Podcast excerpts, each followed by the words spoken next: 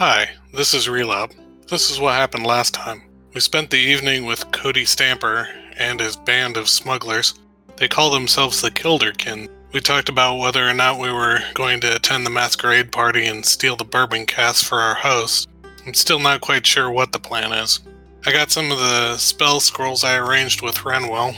Merc got his torch back, and we discovered a chamber underground with walls lined with elven faces. We asked the barkeep at the Watery Mink if he knew anything about the faces, and judging by his shocked reaction, I think he does.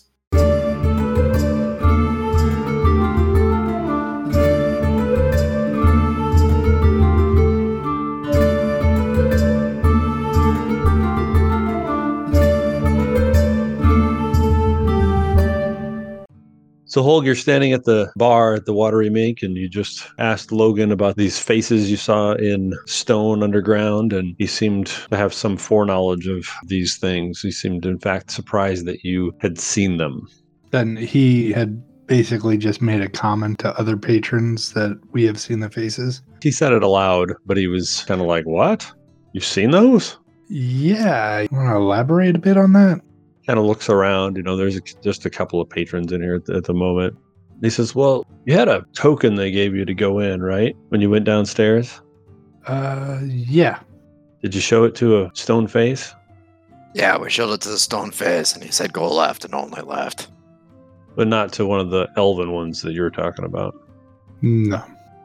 He's kind of chewing on it, like we're kind of processing, and he says, "So Cody and some of his compatriots kind of discovered some of these ruins underneath the town. And I think it's part of why they can do what they do, go unnoticed. But the rumor is that there's more of these heads. Specifically, I've heard tales of these elven heads, some leftover from whatever was here long ago. But the word is, I don't think Cody would ever tell you this, they know some things. And if you ask him nicely, they can bestow some knowledge on you. Now, I don't know exactly what that's supposed to mean, but what I do know is that these things don't show themselves to everyone. Cody's always thought of himself as sort of special because he's figured the workings of the underground. But if they're looking to show themselves to you, that's interesting. Hmm. If you see him again, I would be interested to see what they tell you. Yeah, I have to keep an eye open. You know what they say? Some of the best answers come from low places. that they do. Turn and look to the rest of them. We want to go back down and try to find these faces again. Not particularly. I'm I'm curious now. What do we hope to gain by talking to these faces? Well, I mean, there's a chance of insight with air quotes there. and I guess we can see what maybe that means. Don't we have more important things to be preparing for? I'm kind of zen on this one. Okay. If it was related specifically to the party or to what's happening in the city, then absolutely. But I've already got a lot of things to do today and prepare for. What if we get stuck down there and we can't go to this party? We lose our chance. So valid. I'm not saying we can't come back and try later, but as of right now, we should keep our head forward. Okay. As long as we do have the opportunity to satisfy my curiosity down the road. All right. So, what is the plan for you guys getting this rickshaw? Convince the rickshaw driver for my uncle to take the night off, whether it's a bribe or forcibly. How are you finding them? He should have a, a guy on staff. And you know which one it is? I've met him once a couple of years ago, yes. All right. So, where are we setting up this ambush to where I can try to dispel? Well, there's this alley, and I'll describe where it's at because Merc would know, but Hudson would not. Yeah, I mean, there's a few different places you can think of that would be on the way to Strongroom Manor from the Valens Manor. It probably wouldn't be unheard of for them to go through a park too. There's a private park there. I guess we're hitting him in the park. I'll be nice and quiet there. I mean, the spell should only take, what, a couple minutes? It should just take a few moments. I just need to be able to see them and be within range and attempt to remove the effect. Well, for this one, I need to touch them, though, so I would need to get close. That might be a bit of a challenge because Huey is the son of the swordsman that trained the swordsman that trained you guys. All right. I can dispel magic as well, so if I need to do it, I can. I think Relop would be better at it if he's got that spell figured out yet. I just finished it. I should be able to give it a shot. All right. Is there anything else you all need before the party? I'm going to cross the bridge in the disguise, and I can grab us any supplies or outfits or anything that we need to make an appearance at this party. I don't know how you guys are planning to attend, but I think I was trying to uh, blend in as the help, so I was planning on not going because, uh, masquerade ball though, isn't it? sure, but you know, better safe than sorry. There's not really a huge need for me to be there, especially if we can get my uncle cleared before the masquerade, because then he can point out the individuals to Zan. all right. So plan A is to hopefully get your uncle to join us, and then he can escort me through the party to get the people that we need cleared done. But if that doesn't work, what's plan B? Well, I imagine Plan A will make Plan B burn the city down, and What? I worded that poorly. If things don't go well on Plan A, we will now have a very angry captain of the guard on our hands. So I would fully expect we might have to go with a more direct route to getting this all done, which may result in the city getting burnt down because, you know, wood. Well, let's try to avoid that if we can. Is everyone going to meet me in this alleyway then? And at what time should I arrive? That does present a problem in the itinerary. Let's see. Well, my uncle's a punctual man, so he'll want to show up right at the peak of the party, not when everybody shows up. Fashionably late? Yeah, but that's because of his wife. He'd probably show up at the start of the party and leave early. I know the type. He always said, happy wife, happy life. I'll just wait at the alleyway when the party starts. I will wait until you arrive. Sounds reasonable. Is everyone else going to be there, or is anybody else doing anything different? Holg, are you infiltrating in with the help beforehand? Yeah, that's the goal. I think I'm gonna go and try to work with the help. Do you need someone with you? I'm gonna look around a little bit. Uh, nah, I think everyone else is a little less than subtle. How about any of these entrepreneurs around us? Mm, no, All right. Lucan and Relop, you know some what you're going to do? well, Reclan is coming with me because he's going to be the rickshaw guy. Right, you're not going to. He is, because your uncle would recognize you. Correct. So what's Relop going to do? I can hang out with uh, Holg. I should be able to blend in. Hmm. Unless you need to do what you're doing solo, Holg. Nah, I think it actually might be a good idea. We might be able to generate a distraction if we need it. Okay. Listen, until we go to Plan B, try not to burn anything down. I'll have a That's- slow smile start to spread. A good tip for all of you, actually. Let's keep it in mind.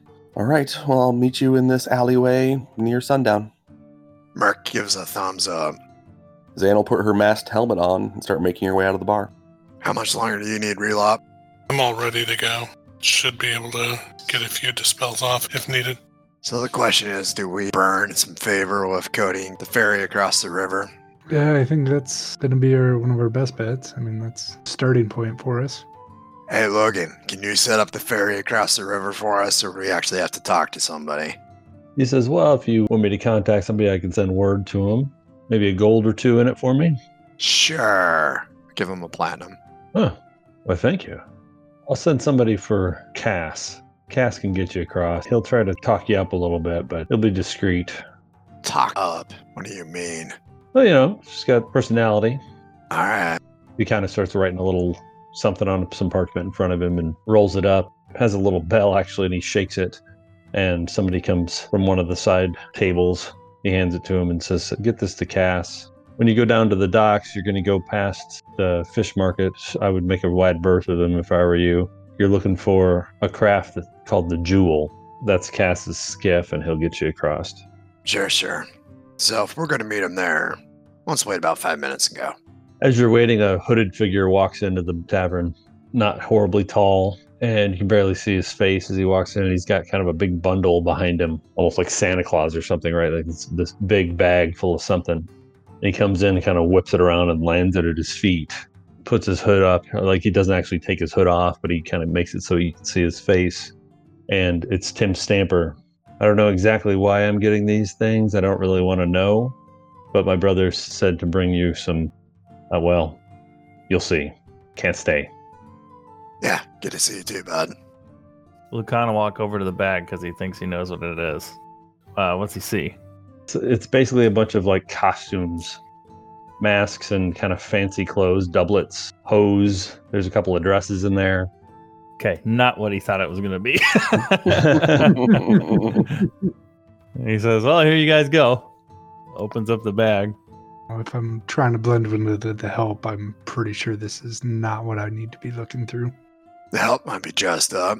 You could also just be a random person running around in the back with the help. It's uh, not uncommon for the help to wear masks as well. The nobility among you would probably know that. Like everybody's masked. Okay. Doesn't mean you'd have super fancy clothes or anything, but at least a little mask. You guys were going to wait and go. Zan, do we want to Sure. to work, what you're doing out there? She's making her way to the bridge to cross to Finis Lignum. Mask's down. She's in the purple coat with the breastplate armor type. She's Sure. got the flail on her hip, not the sword. The sword's in the bag. Still has the shield, but then the mask is down, and she's going to try the uh, bounty hunter ID, the forgery that they made for her. So as you get closer, you do see where the fish markets are a bustling, and there's lots of barrels being moved off of skiffs and onto wagons and things like that. You do notice, Zan, a good percentage of what look like adventuring types. There's lots of people that look like they don't really fit with all of the laborers down here, Mhm. people working the rivers, and they all take interest in you as you come by. Nobody really addresses you or anything like that, but seem to be interested in this golden masked figure. Plus, Merc did warn me about those people down at the fish market to try to avoid them. Is Sure. there any way for me to work around them to get onto the rise to where the bridge goes, or do Well, I have to kinda- go through them to get there? That's that's why nobody's bugging you because you're keep you're keeping a wide berth. You're not like walking right through them all. Okay. You know, you're sort of seeing things from afar. Just want to make sure I wasn't doing something dumb. No, no. All right, so you easily find the bridge because there's really only one that spans the bridge. You know, there's probably a few other pontoons and things that they set up when they need it. You can see that that's probably the case along the shore in a couple spots. But there's only one sort of permanent bridge. It does have a shack next to it on this side where possibly a bridge tender might be. And it does look like there's some sort of apparatus to raise the bridge and things like that when they need it, but nobody's in there. And so you kind of stand there for a minute and maybe give it a little thought, and then you just see a couple people just start walking that direction. And you can see on the far end of the bridge there is guards of some sort. So it looks like they don't really deal much with securing this side. They just apparently want to know what you're coming into Finis Lignum for. She'll have the forged papers ready as she approaches them. Good stream of logs coming down today underneath you. It Kind of shakes the bridge a few times as they sort of rattle below you. Very strong fishy smell and the air is really cool and crisp as it comes along the water.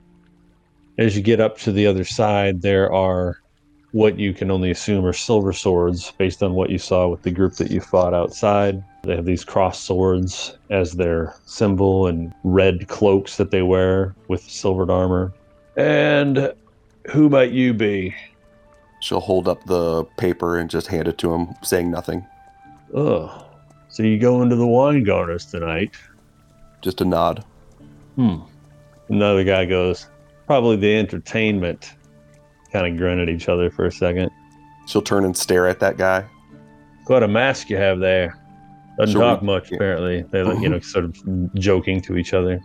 I hand you back your papers. Laws apply here. Probably heard some as you came in. And they just sort of dismiss you, let you pass. Goes right by him. All right, this side is speckled with large manors. Seems to be the major landmarks here are these big keeps. And they all kind of look different. You know, there's one that's a big, tall wooden tower. There's another one that is surrounded with wooden bears, just sort of car- almost like gargoyles, just carved into everything. There's another one that is actually made of stone, and another one that has a lot of like marble statuary. And everybody's kind of got their own calling card, I guess, here, it seems, when it comes to the nobility. And in the middle of town, there seems to be, or of this part of town anyway, there seems to be a large private park, and they, they basically want to see your identification again. And you, if you wanted to go in, it seems you could probably just show paper that you just handed because it's going to sort of giving you a reason to be in this area. Around the park, there are several permanent shops, and so these are probably going to be the more high end shops in town. All right. First thing she's going to do is going to attempt to find where this alleyway is. that Merc pointed out to her. She just wants to get her mind of where that is in comparison to everywhere else, and then she'll make her way back to the market. The alleyway that he about, he called it behind the menagerie. You didn't really know what that meant until you got here, and there is it's a series of buildings that cage animals. And you know that you're not supposed to have big animals here, but apparently that doesn't apply for this menagerie. You can hear wild cats and some sort of ape or something kind of as you go by.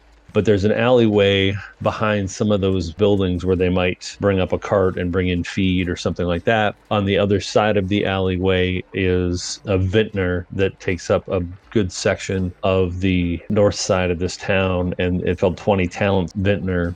It's also sort of a loading area for them, in which warehouses or barns or something on that side.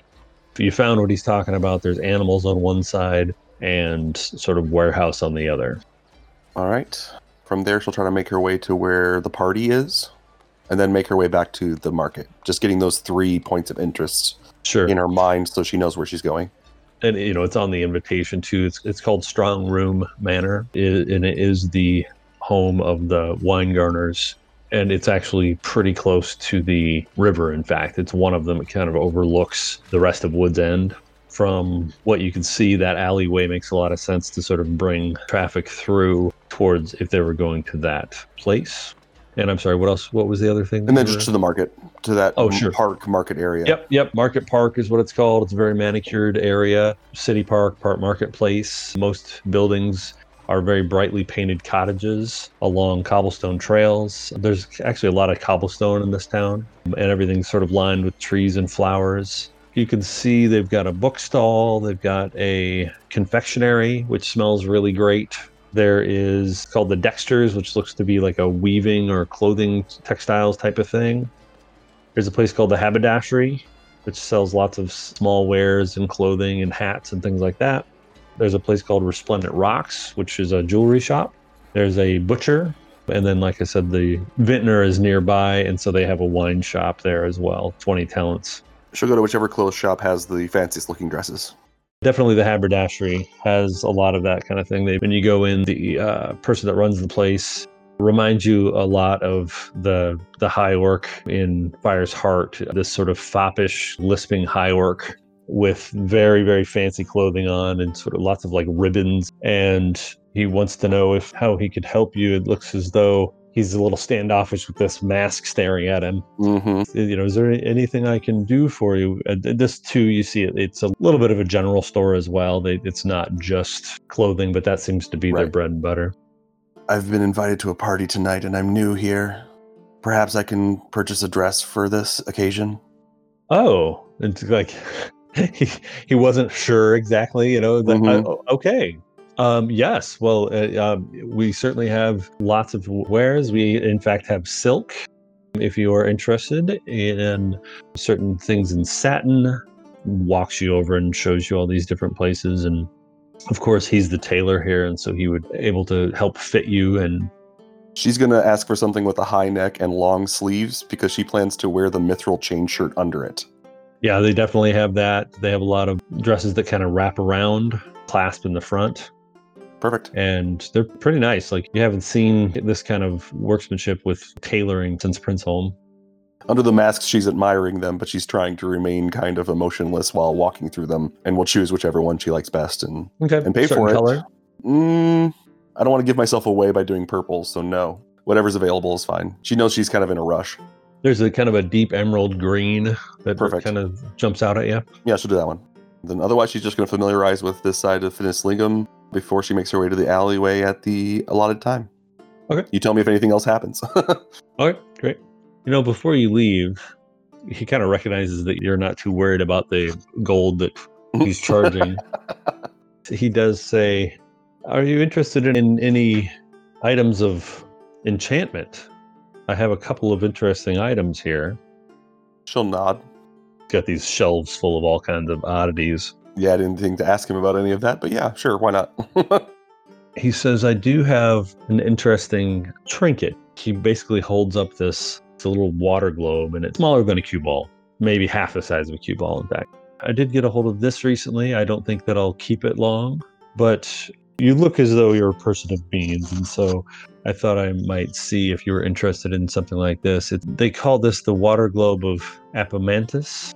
I would sell it for a pretty penny, but I'm wondering if you have, and I don't have any reason to believe this exactly. He's very sort of diplomatic and careful in how he's saying things. but if you seem to be someone of skill, if you have any um, affiliations with perhaps the light bearers, and I, and again, I don't need. And so he puts his hands out like I don't need to know. But any affiliations like that, this is a bit of an item of power that would help in your castings. Uh, Have I got the wrong person? She's kind of like her head tilts slightly while she's looking at the thing.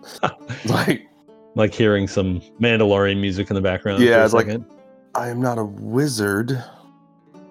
Well, perhaps, um, perhaps if you if you have someone that could could check things out, I, I don't know how to explain it exactly, but it I think that it does something like store an, a spell or it helps something in that way. I just know that it's worth some gold, How Uh, much?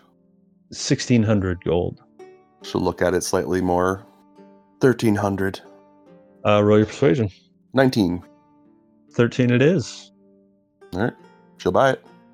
Um, I do also have some potions on hand if you're interested. I and I do have a rather strange alchemical jug, which creates different types of liquids and things. It seems to be something made by the Mad Mage long ago, but it it's could certainly have its uses.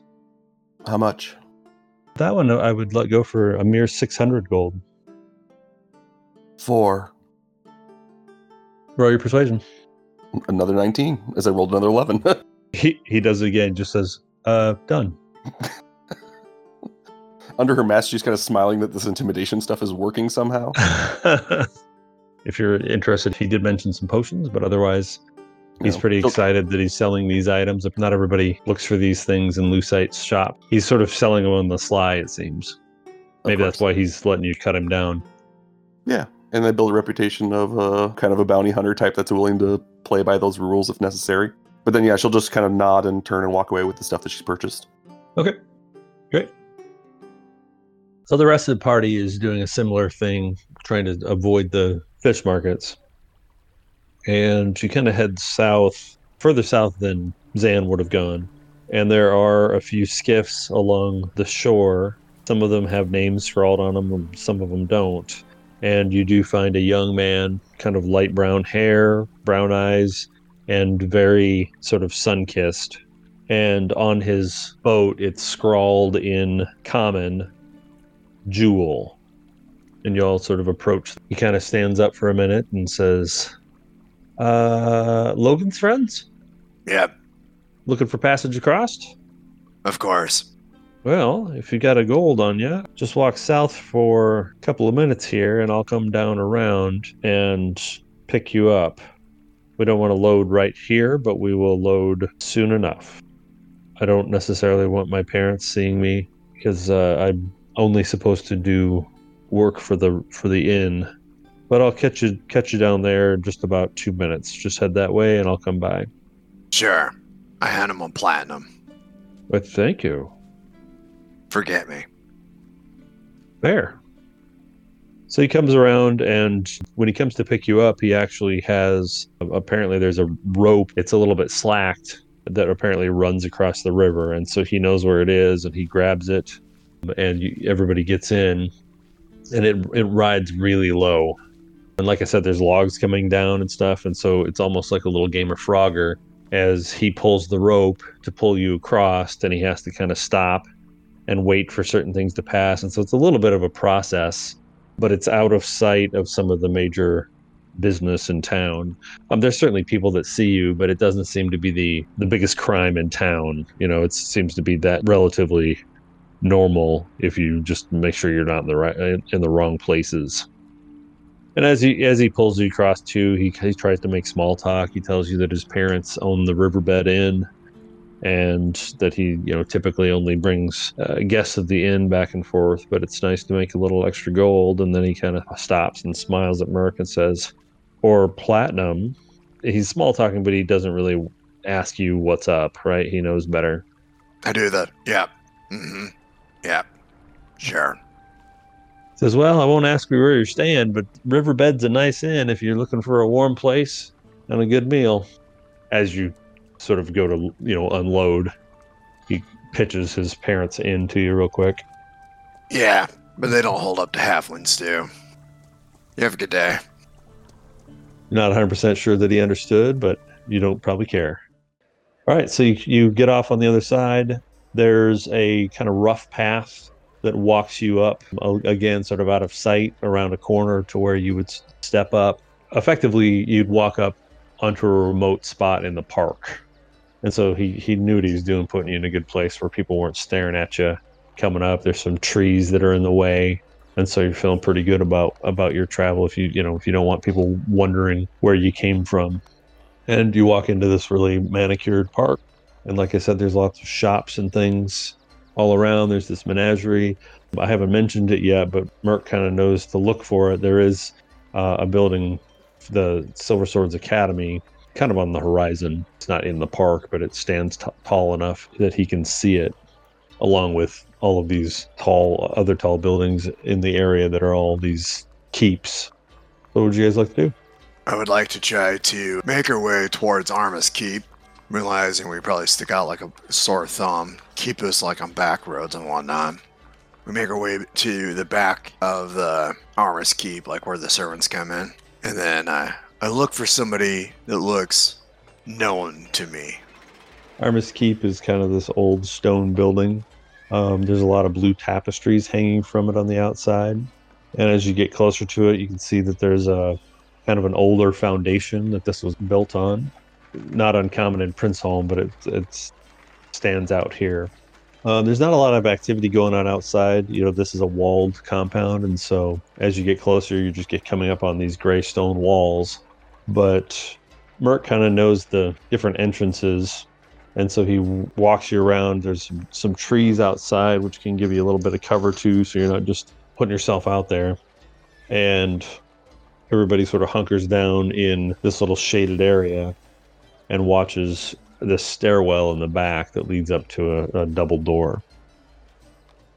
As you're waiting, you see Zan walking through wearing the helmet and stuff, but you can see her kind of coming off of the edge of the park at this point just sort of wandering. You know, you've waited a little while. She's finished her conversation at the haberdashery, but she's within a message spell anyway. I'll pull out uh, the copper wire and message Zan, tell her where we are. So then he says that, and you kind of look over and see them all crouched down. It's uh, it's almost laughable, right? Like Yeah. they're sort of hiding, and they just told you where they were, so you see them through the trees. All right. So you know, her head will kind of jerk up, and she'll look around because she's being spoken to in her head, and attempts to figure out where they are in based on the description. And they're just hiding in like bushes, basically. Yeah, kind of. You know, they found a nondescript place to sort of watch this door. Are there many people around? No, not really. Okay. Walk that direction nonchalantly and make her way into wherever they are. Raise up the mask. What are you doing?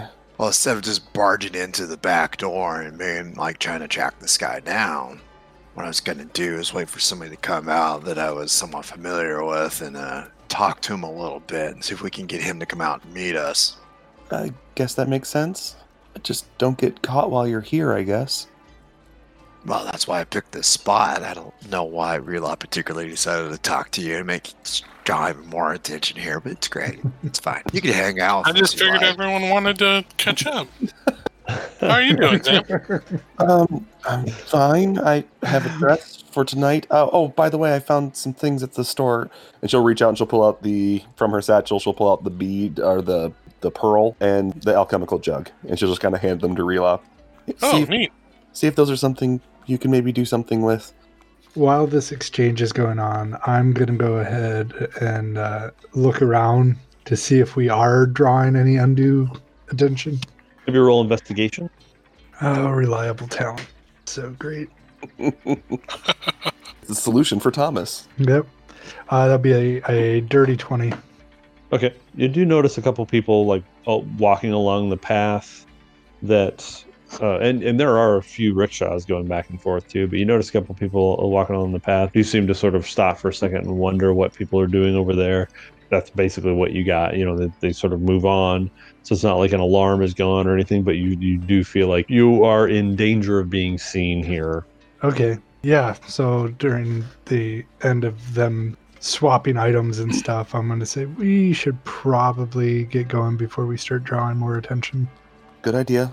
I'll see you at the alleyway. And she'll put the mask back down and start making your way back out.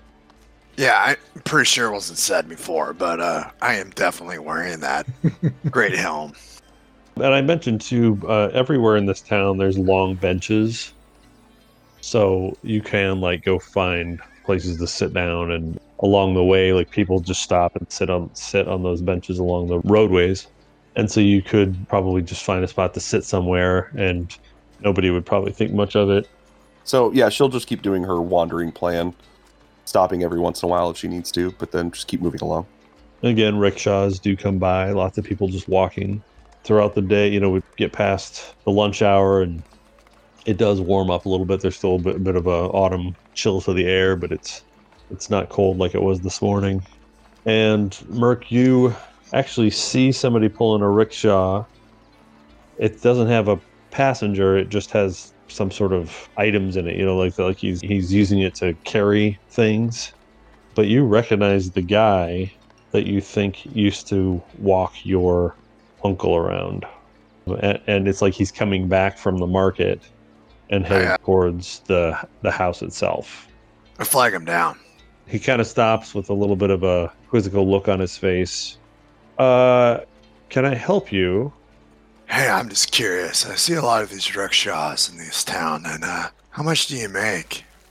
Uh, I work for a family in town, and they earn my keep and and a little bit more. I the Silver Swords patrol here.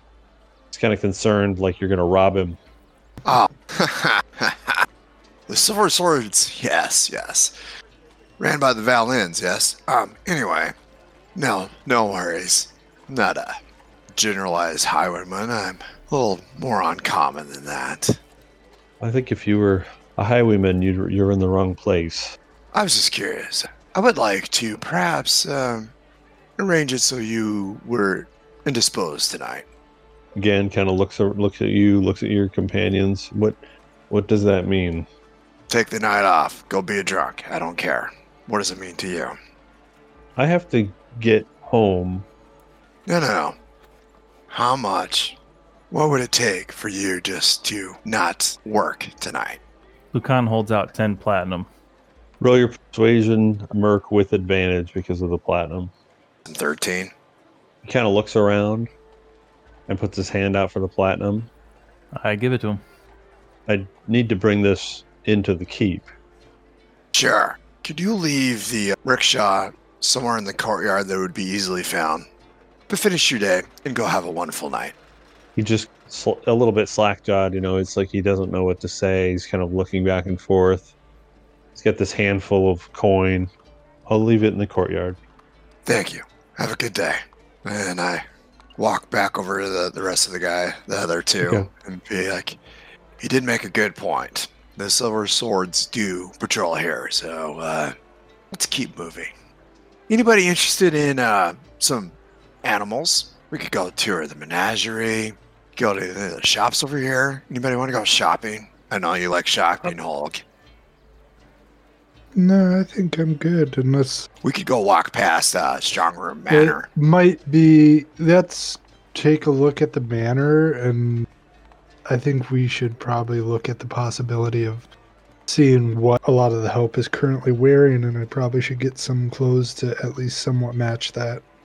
Easy enough. I lead them to Strong Room Manor. Okay. This place is clearly getting ready for a party. There are people moving in and out. They're taking, you know, bringing in food. Um, they're bringing in some animals, which maybe will become the food, and you know, crates of things. It seems that the help all wear kind of velvet doublets uh, of maroon and black breeches. Like it's pretty clear that's what, at least that's what they're wearing today for the party that you don't see any masks yet or anything like that, but it would not be uncommon for them to just put on a simple just a real basic- superhero mask, you know, just over their eyes and nose. Well, that gives me an idea. So let's let's go find a tailor to see if we can get something, or if they've already got something on the show. And there are some uh, high orcs among them you noted too. So, all right. So, are we going back to the haberdashery, or there is there was also a another one, uh, the Dexters. Merc, a- which one would be the like common one that your help would get for it? I would imagine they don't go to the the most high end tailors for their wardrobe. I mean, the Dexters would probably work too. You know, it's a they're just as much a weaver as they are anything else, but they they might not be like the haberdashery is definitely fancy. We'll take them to the Dexters then. This place is a little less fancy. It's you know, it's uh, I mean, this is still everything's everything's high high grade here, but this place is dealing with cloth and tunics. They they'll do doublets and they'll do breeches, which is kind of what you're looking for anyway. and they do a lot of dyeing and pigments. They call her the Dexter. She's Katia is her name, and she happy to do any tailoring you need. She has most of what she has is not actually like racks of clothing. It's more like cloth.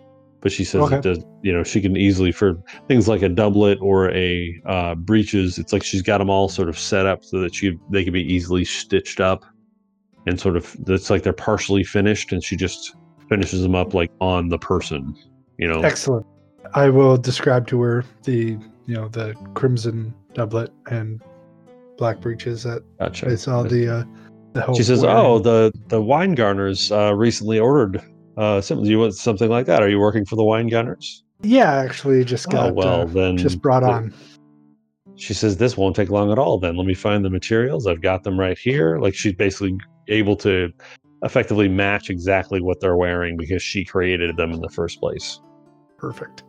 Um, so you know, might probably take about a half an hour as she kind of, you know, stands you there and measures you and stitches things up properly. And before you know it, you look just like the help. Excellent. She's going to charge you for the services probably about thirty gold altogether. I'm gonna do the uh, oh my wallet. We look over at Merc. Uh, I give her three platinum. Thank you very much. It has like a little pouch that she slips it into. Anything else I can do for you? Uh, no, I think we'll be back in a half hour, like you said. All right. Once we get outside, I will slip Merc three platinum. I don't think it would have looked good to have the help paying that much gold right off the bat. Probably not. You're going to want a mask. Yeah. Well, there's uh this place. It's called uh the Haberdashery. They'll all have something. All right. Let's run over there real quick and grab some masks. All yeah, maybe Uh, they made a bunch of masks for the help. We can get identical masks as what the rest of the help would be Depends on how fancy you want them, but they that he's got a lot on hand. In fact, you know, he probably knew this. Masks are not that uncommon. You know, every every time somebody has a nuptial or something, they they'll throw a mask. So, or if somebody gets engaged, or you know, things like that. You could basically spend anywhere from ten gold to fifty gold, depending on how fancy you want your mask. I am going for what I assume like the help would wear. So we're looking like think like Beagle Boys from the Ducktales. I like it. I'll buy one of the same. I'll put down 10 gold for a mask too. I will look for the meanest looking mask. Um, yeah, there's one that has frown lines in the brow and kind of a sh- sharp nose to it. He notices you like it, he that you like it, and he tells you that one's going for twenty. You sure it's not like more like 15? Uh, roll your persuasion. 17. Fifteen, it is. All right, Zane, you don't need a mask. She's gonna wear the helmet with the Okay. dress. Yep, I'm good. Creepy. I know, right? So we got masks, we got the servant's outfit. Anything else that you need? I think uh, Merrick will just wander through the menagerie for old time's sake. Yeah, it's it's the kind of thing where there's kind of a coffer where you'd throw in a little donation on the way in. You know, they suggest five silver, but whatever. Is this effectively like a zoo or something? Yeah, Okay. Relop's gonna go in and memorize all the creatures that he runs across for, you know, future reference. They have a lot of exotic birds and wildcats. There is a cage that says owl bear, but when you get there, it's just a bear. And there's also a large blue, and it's, you know, everything has sort of a name plaque, right? So you sort of read if you hadn't seen one before and you haven't. There's something called a large blue babian. It's like this big ape, and it does say that it's from from the south south of the sand wastes. At least that's what the plaque says. And that's pretty much the gist of it. You know, it's not this huge thing. Okay, Lucan. This is how this is gonna have to play. You're gonna pretend you're Joe Bob. I forget his actual name. Just say he's sick or something. I don't know. Go in there with the rickshaw. Now you'll need to be ready about the time the party starts, because my uncle will be impatient to get there. His wife refuses to do that. She will insist on being fashionably late. So you should hear some bickering and maybe even see my uncle come out a couple times and pace around. Wait for the lady of the manor to show up. She'll get in and he'll get in. Take him over, and then I describe the spot that we're going to meet at. And, well, Relop and Zan will do their thing. Hopefully just Zan. I can do that. What are their names again? My uncle is named Miles Valen. His wife prefers to be called Lady of the Manor. Got it. All right. To the help. Like, I mean, yeah, I mean, she's got her name, but you should call her Lady of the Manor. I mean, should he write that down? We pretty much established that he has problems with names. Lucan? Yeah. Well, it's not Lucy. Lucy. Was it Lucy? Says the guy who can't pronounce my name. Lucan? I was referring to Holg. Lucan. there it is. Oh, like Toucan. Yeah. That was a really funny bird. Toucan Sam. So Lucan's just gonna, just so I'm clear, Lucan's just gonna show up and say like the other guy's sick, or he's gonna pretend to be the other guy because he doesn't look like the other guy. He should show up and say the other guy is sick and Yeah. he's covering. He's sick and I'm covering for him. Merc, should I say I'm from a certain house or anything like that? Is there a rickshaw company in town? There probably is, but the these are all in-house people. You know, Just like you, they're- you ask him who he works for. He works for the family. Yeah, just say you're uh say you're Kel's cousin and you're covering for him. Preferably make sure you don't have any of your face exposed. Kind of a big guy, freckle-faced, sort of curly reddish hair. Human? Yeah. Cousin? I said keep his face covered. Keep your ears covered too while you're at it. And then you guys are just going to be waiting outside. I imagine we would be waiting at the place in case things don't go according to plan. So the courtyard, and you know, I, I mentioned it's a walled place. So you're just gonna like show up at the door and kind of knock and say, "I'm the rickshaw driver." I mean, let's keep it simple, right? Just say you're covering for uh, Cal tonight. Okay. Do we need to go over the route for you to take them to? Because it's not going to look great if you're just floundering around trying to find a way to get to the party. I mean, we could do that if you'd like. Yeah, Merc can show me the route. So we get towards evening, and the sun's starting to go down. The sky's purpling. Party should be starting soon. Holg, after the allotted time, We'll go pick up that uniform, and then I'm going to try to get into the grounds to try and integrate myself in as someone helping out. Go ahead and roll stealth check at first. We'll see if you can just. So it's not like you're necessarily trying to be invisible, but you're trying to blend in. 25. So there's still a few servants that are kind of moving back and forth. There's a main entrance gate that's opened up, and there are guards standing at the door. But they're they're all you know they're wearing masks and they're wearing these frilly tabards that have almost like the cloth is set up to look like feathers kind of hanging from them. They're acting as guards. They're checking invitations. They have weapons on their side. They're playing a part. Like they're very much like they've been instructed to you know, make things very festive. And so when people come in, they're like, "Thank the gods that you have uh, blessed us with your with your presence this evening." And it's kind of obnoxious almost in the way have been directed to to bring everybody in. And so you have to go through this festive pep talk before you walk in. As you go, Holg, you know that direction you see that some of the servants are going around to one side and so you just sort of follow the path. You can hear all of the people being brought in. They are doing the whole announcing of people you know which is uh, we've seen you know we saw in princeholm and so you hear a few names being announced along the way just you know people that you, you're not familiar with obviously. But one of the other servants kind of steps into a side door and you just sort of follow suit and suddenly you're in a kitchen with a big hearth and a couple of pot, a couple of like sort of cauldrons on the hearth. There's long tables set up where people are setting up food and sort of working with some sort of broth. And uh, somebody turns to you and, you know, a human and, and says, Where have you been? I got turned around um first day. Help the chef with the meatballs. Okay. kind of shoos you over and there's somebody that's basically creating all of these little balls of meat with breadcrumbs and things and they've got like sheets of them and then they're putting them into this brick oven and creating these sheets of meatballs back there and so you're you're being asked to help with that Okay. As I'm doing that, I'm also going to start scanning around. I'm going to start looking for entrances going down towards like a cellar because I know I'm looking for kegs of really fancy alcohol. it was called Angels Share Bourbon yeah you you do actually see literally like they're walking down to a cellar from the kitchen and you do see some people coming up with bottles and a couple of guys with casks.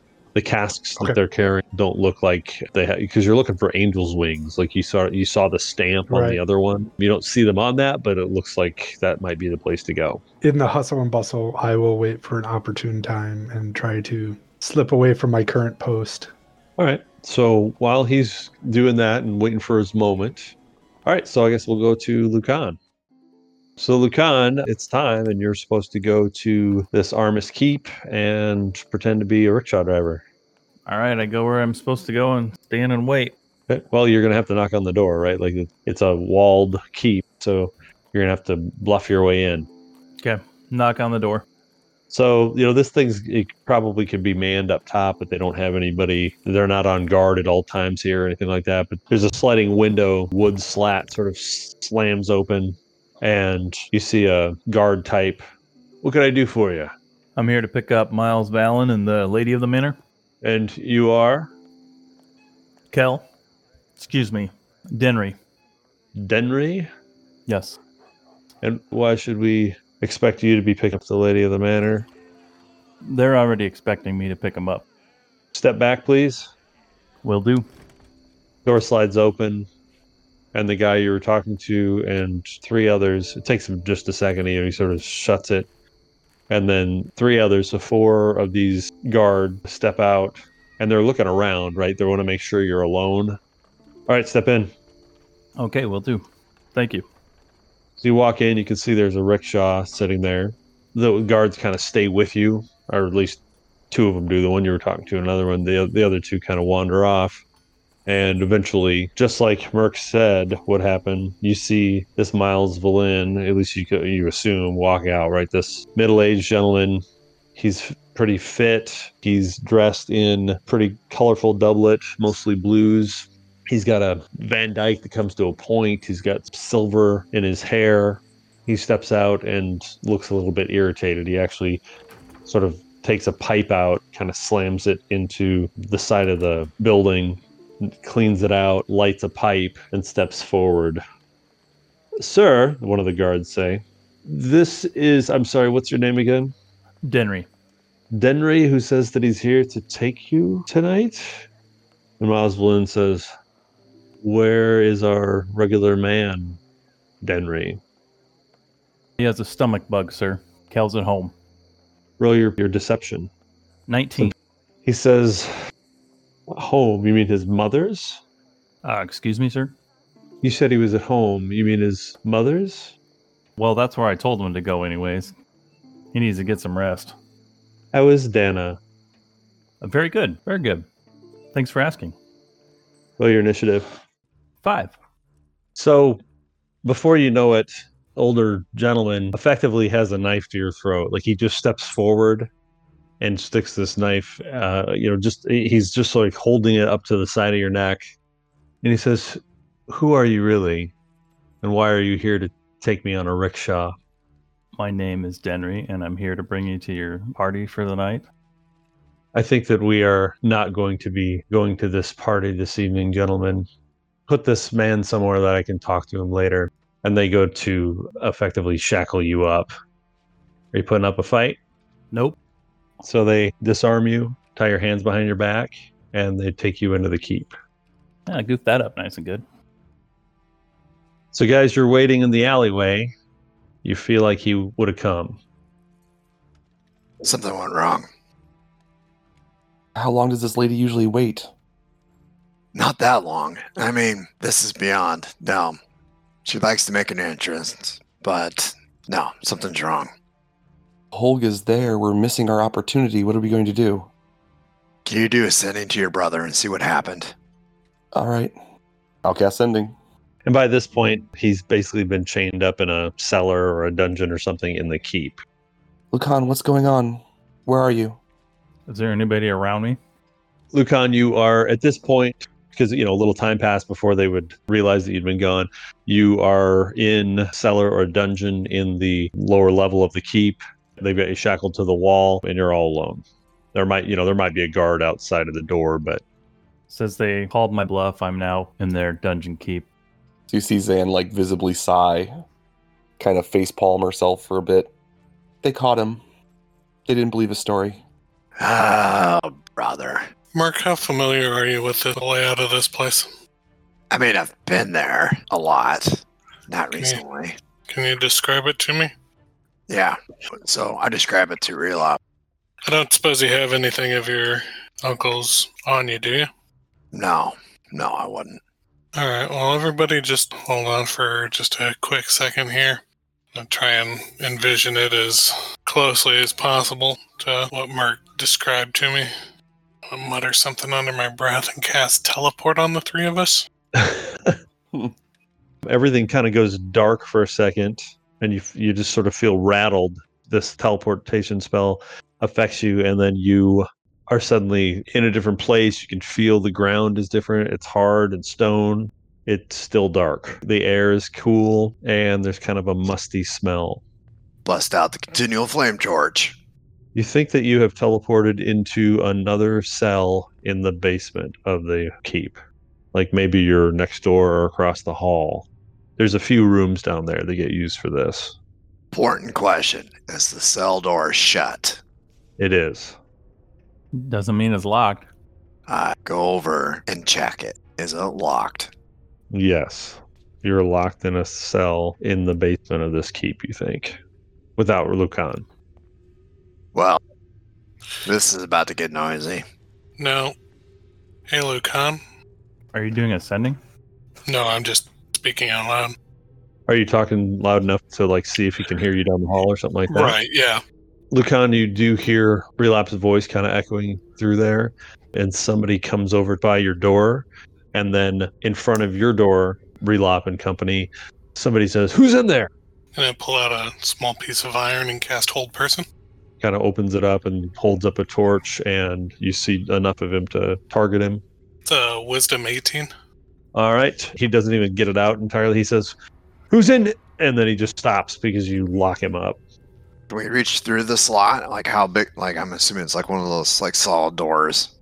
Yeah, it's a solid wooden door. There's two iron bars on the slot. Once it's slid open from the outside, you can see him standing right there in front of you. You know, you're just kind of seeing his face basically. Does he look like he's got the keys on him?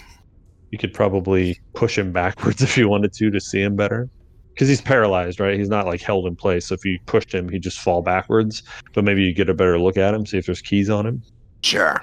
I will reach through the slot, put my hand against his forehead, and shove. All right. Lands with a clang, and yeah, he's a set of keys hanging off of him. Relop, I forget. You got the thing with the, you know, where you can pick things up. Yes, I do. Do you I want will to? cast Mage Hand. Okay, little glowing hand goes through, picks up the keys, pulls it in. You like get up there, and the ring isn't going to make it through the bars. You have to sort of, tur- you know, turn it, and uh, like you do a couch trying to get through a door when you know when you're Mm. moving, and you just kind of slide it through.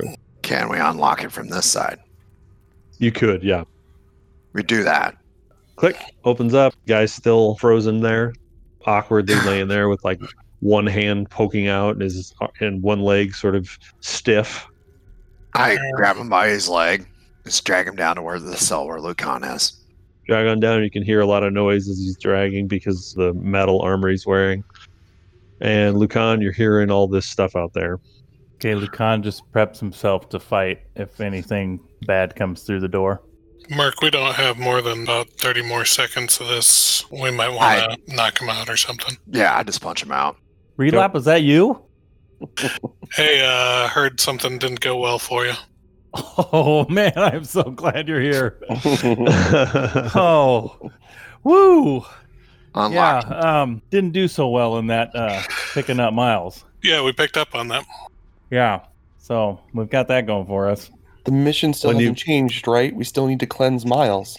I was gonna say though, Lucan, you don't have your stuff. They they disarmed you. He's shackled to the wall, but the same, you know, Oh, one of they- the keys on there. One of the keys on there takes care of that. Do we want to shackle this guy to the wall? Um, well, if all goes well, it won't matter. But we should gag him. Yeah, well, You know what? We'll shackle him to the wall. Yeah, I was gonna say our plan isn't exactly going according to script anyway, so I might as well. As soon as you unshackle Lucan, he gives out a huge smile and picks you up and gives you a big bear hug. Relop. We're uh we're not out of this yet, but we're getting there. Let's get your Yeah. stuff. Oh, I hope it's around here. How many guards does your uncle usually have? Do you know? Probably gonna be at least a dozen, like in the whole keep.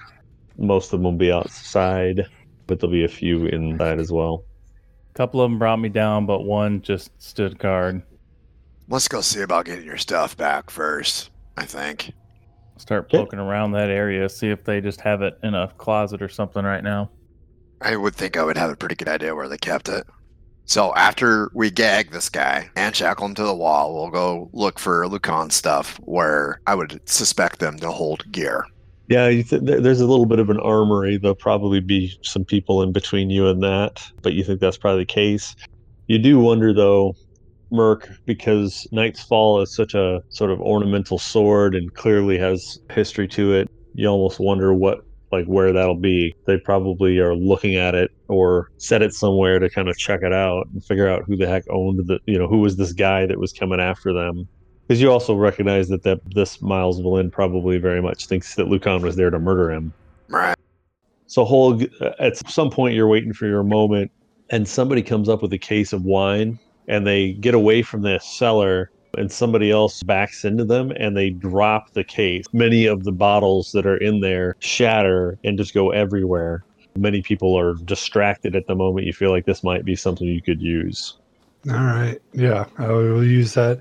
I'm going to keep a lower profile going around and try to slip down into that stairwell. Go ahead and roll your stealth with advantage, just to see if anybody questions you. 26.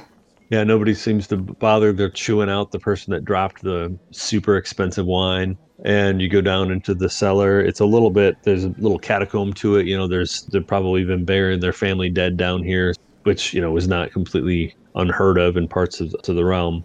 You find a spot that it kind of leads towards what you can hear running water. Okay. And there's a couple of rooms back and forth where they've stacked crates and things, casks, and there's a lot of wine and things like that down here.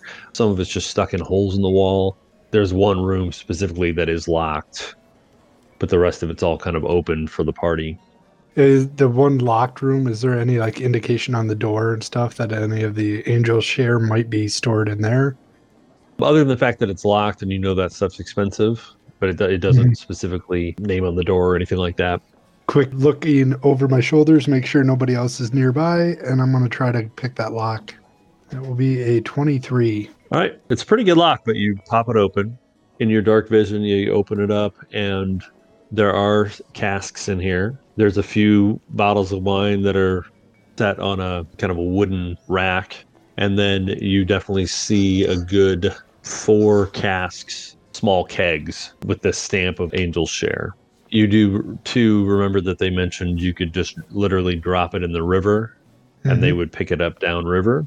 And like I said, you could hear the water I'm trying to remember the. Were they just wanting us to get them one keg, right? I think the implication was like any you could get. I don't think that they gave you a number. They just knew they had some and they want it. And it probably would just take you like since there's four and they're kind of small, you might be able to sort of take two trips if you were trying to Okay. if you were going to drop those. Definitely going to be my intent. So basically what you find is it's almost like this little cave, you know, this grotto of sorts where the floor gives out. You're still in a cave, there's a rushing water coming through and you can you know it smells just like the river when you guys came over it and so you can only assume that this speed at which it at which it flows i mean you grew up on the Lignavia too. This is the same river you know mm-hmm. it's just upriver. And so you're pretty sure this is it just like a little tributary that must connect into it. All right. Roll them down in or splash as they get down there and they just kind of go out of sight. And i guess hope to yourself that somebody actually finds them As I go past that room one more time, I'm going to grab one of those bottles of wine as well and then try to lock the door. lockpicking again Oh, even better. I left it in better condition than when I opened it. I got Nice. a 31. all right you want to roll a stealth check as you come back up to the kitchen Yep. What I'm also going to do is I'm going to grab, if I saw them carrying boxes, I'm going to grab a bunch of the other wines, anything that looks like it was similar to the other stuff they were bringing up. Mhm. And I'm going to stick that one fancy bottle kind of intermixed among the rest of them.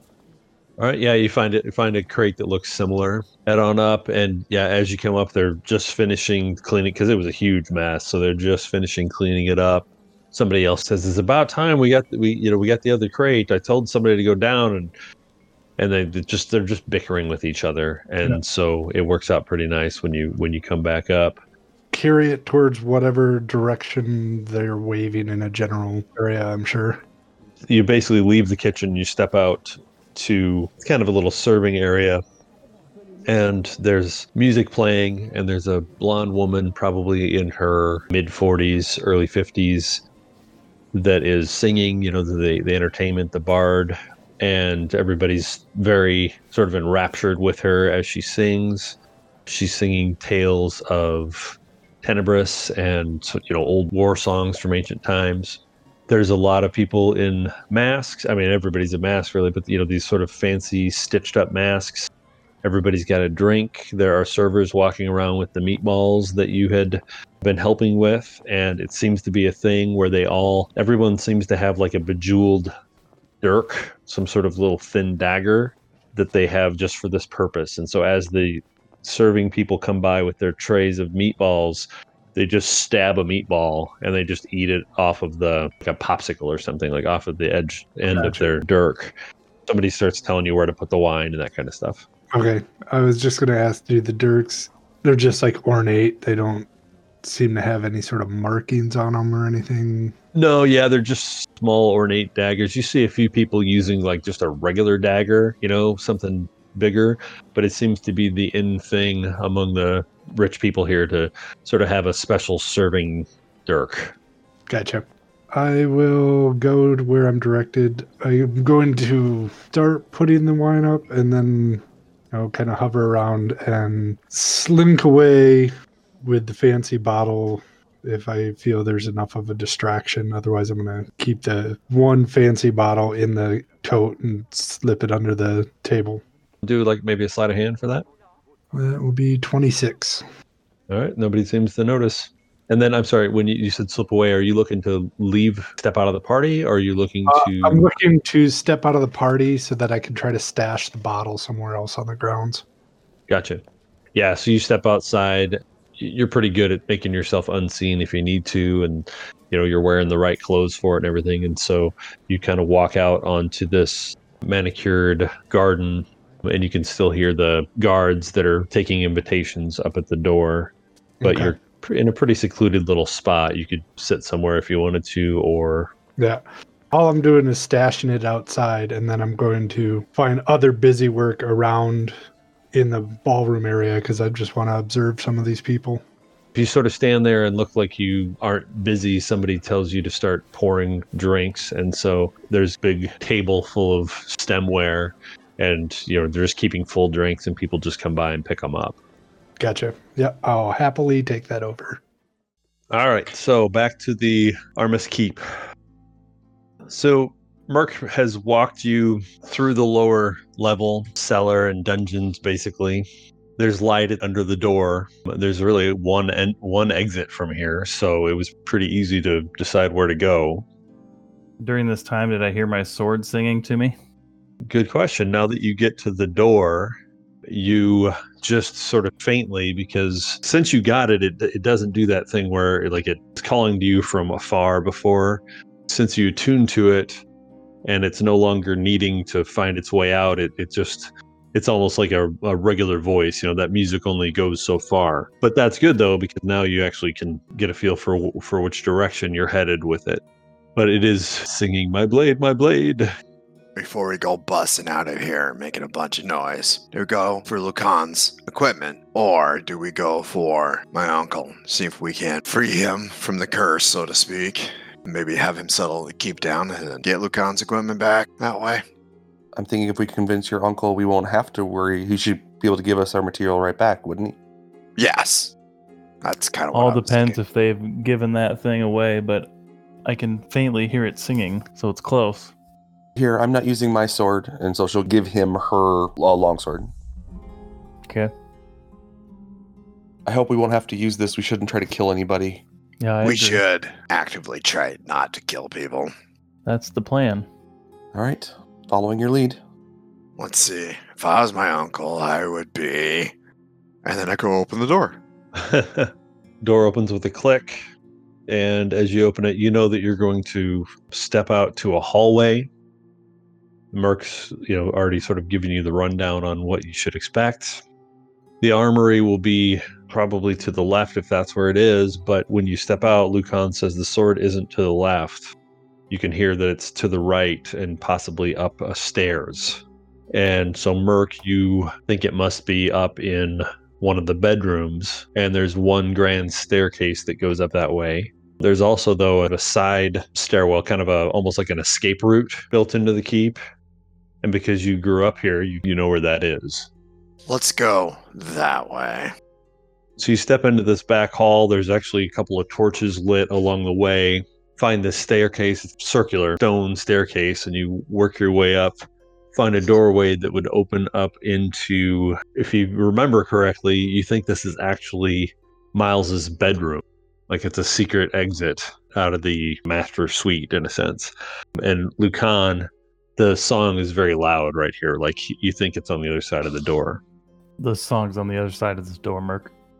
All right, let's do this. I uh throw the door open, bust into the room. Roll initiative. Miles Valin is sitting there looking at the sword. He's actually holding a pommel to his ear when you step in. The lady of the house, his wife, is also there. Nothing real embarrassing, but she's kind of half dressed in the middle of looking mad and she's all made up, but her eyes, her makeup is all messed up because she's apparently been crying. Murky, you can probably guess it's because she really liked the party and they're not going to the party anymore. Party's back on. Before he can react, Relop, you get to go first. I mutter something under my breath, cast Dispel Magic on him. All right, go ahead and roll, I guess. 22. You do get the feeling that there was some sort of enchantment was there that that you just dispelled. Doesn't change the fact that you just busted into his bedroom, so it's don't expect them to be all like, "Well, welcome," and uh, that means it's Zan's turn. So Zan will look back at Relop and then kind of hold her hands in front of her in somewhat of a supplementary way. Just say, Listen, something was wrong with you. Do you feel better now? Like she's going to try to diplomatize with him. He moves in front of his wife. He's not wearing his armor either, right? Like he was kind of getting ready for bed. But and he he moves and he actually holds Knight's Day up in front of him with stance like he's clearly a swordsman. When he moves over, he actually in his other hand grabs a rapier that he had sort of leaning up ready to to grab in case he needed it. He's got a sword in each hand and he's putting himself between his wife and you and he says how dare you come into my chamber? Merc, what would you like to do? That's all he does. He's sort of defending. I will grab my great helm, pull it off, and reveal myself to him and say, How else do you expect me to break my brother's curse upon you? You didn't exactly make it easy. Kind of lowers his swords, a sword in each hand. He just kind of holds them out to his side. And he says, Lucius? Uncle. Sorry about the intrusion, Auntie. She kind of let out a scream just about now, right? She just kind of froze for a second and suddenly screams, trying to figure out what's happening. And she says, Can I get some privacy, please? It's like she's all embarrassed because she's half dressed. I promise you no harm, Uncle. If we could just step out someplace semi-private and talk.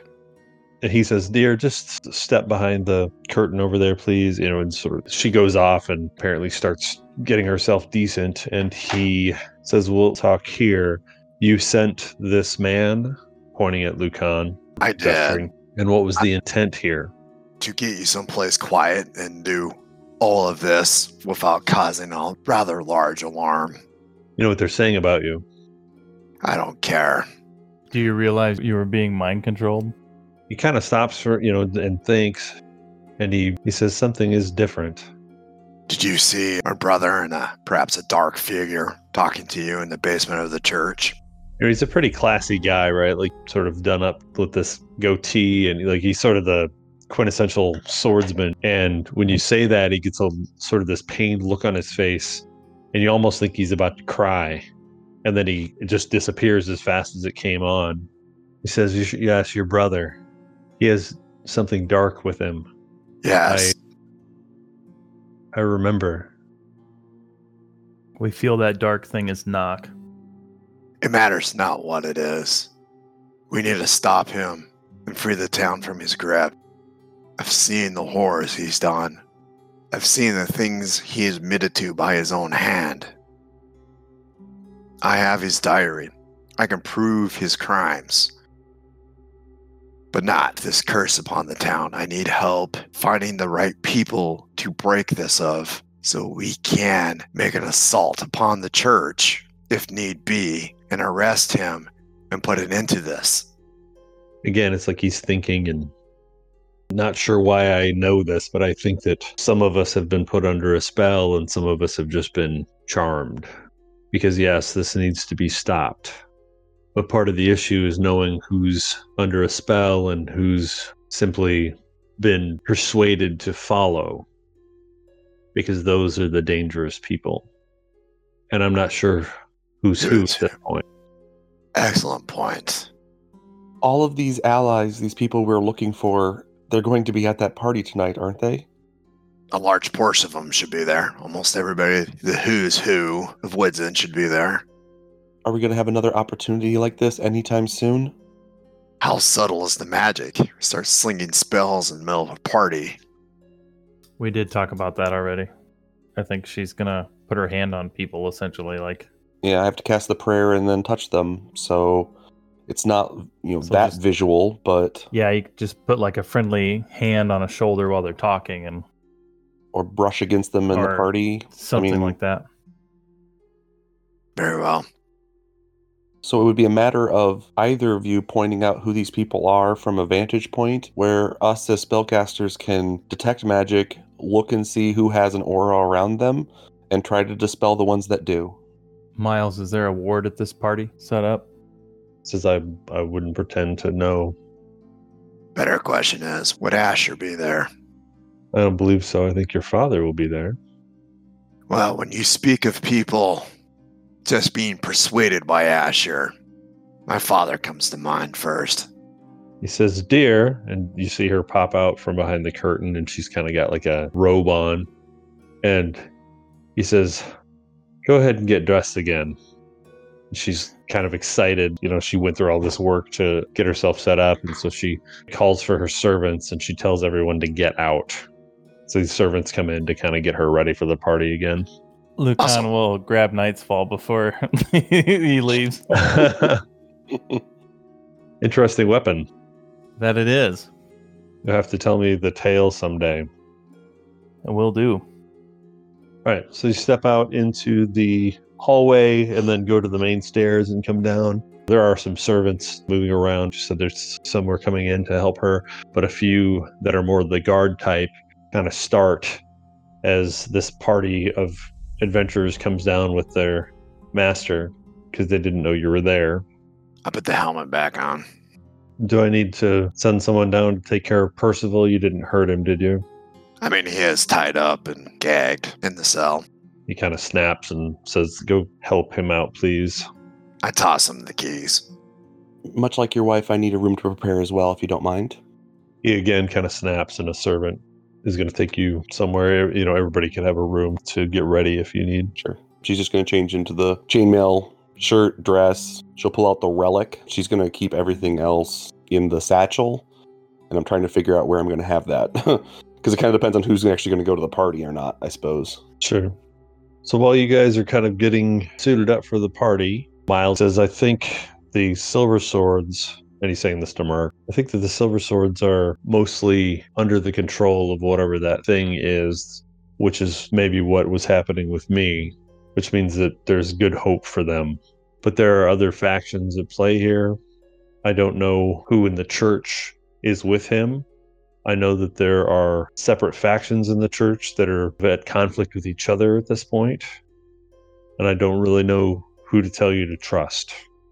But I think the Silver Sword we could redeem. In fact, now that I know what I'm looking for, I think I could start working that process in the next few days.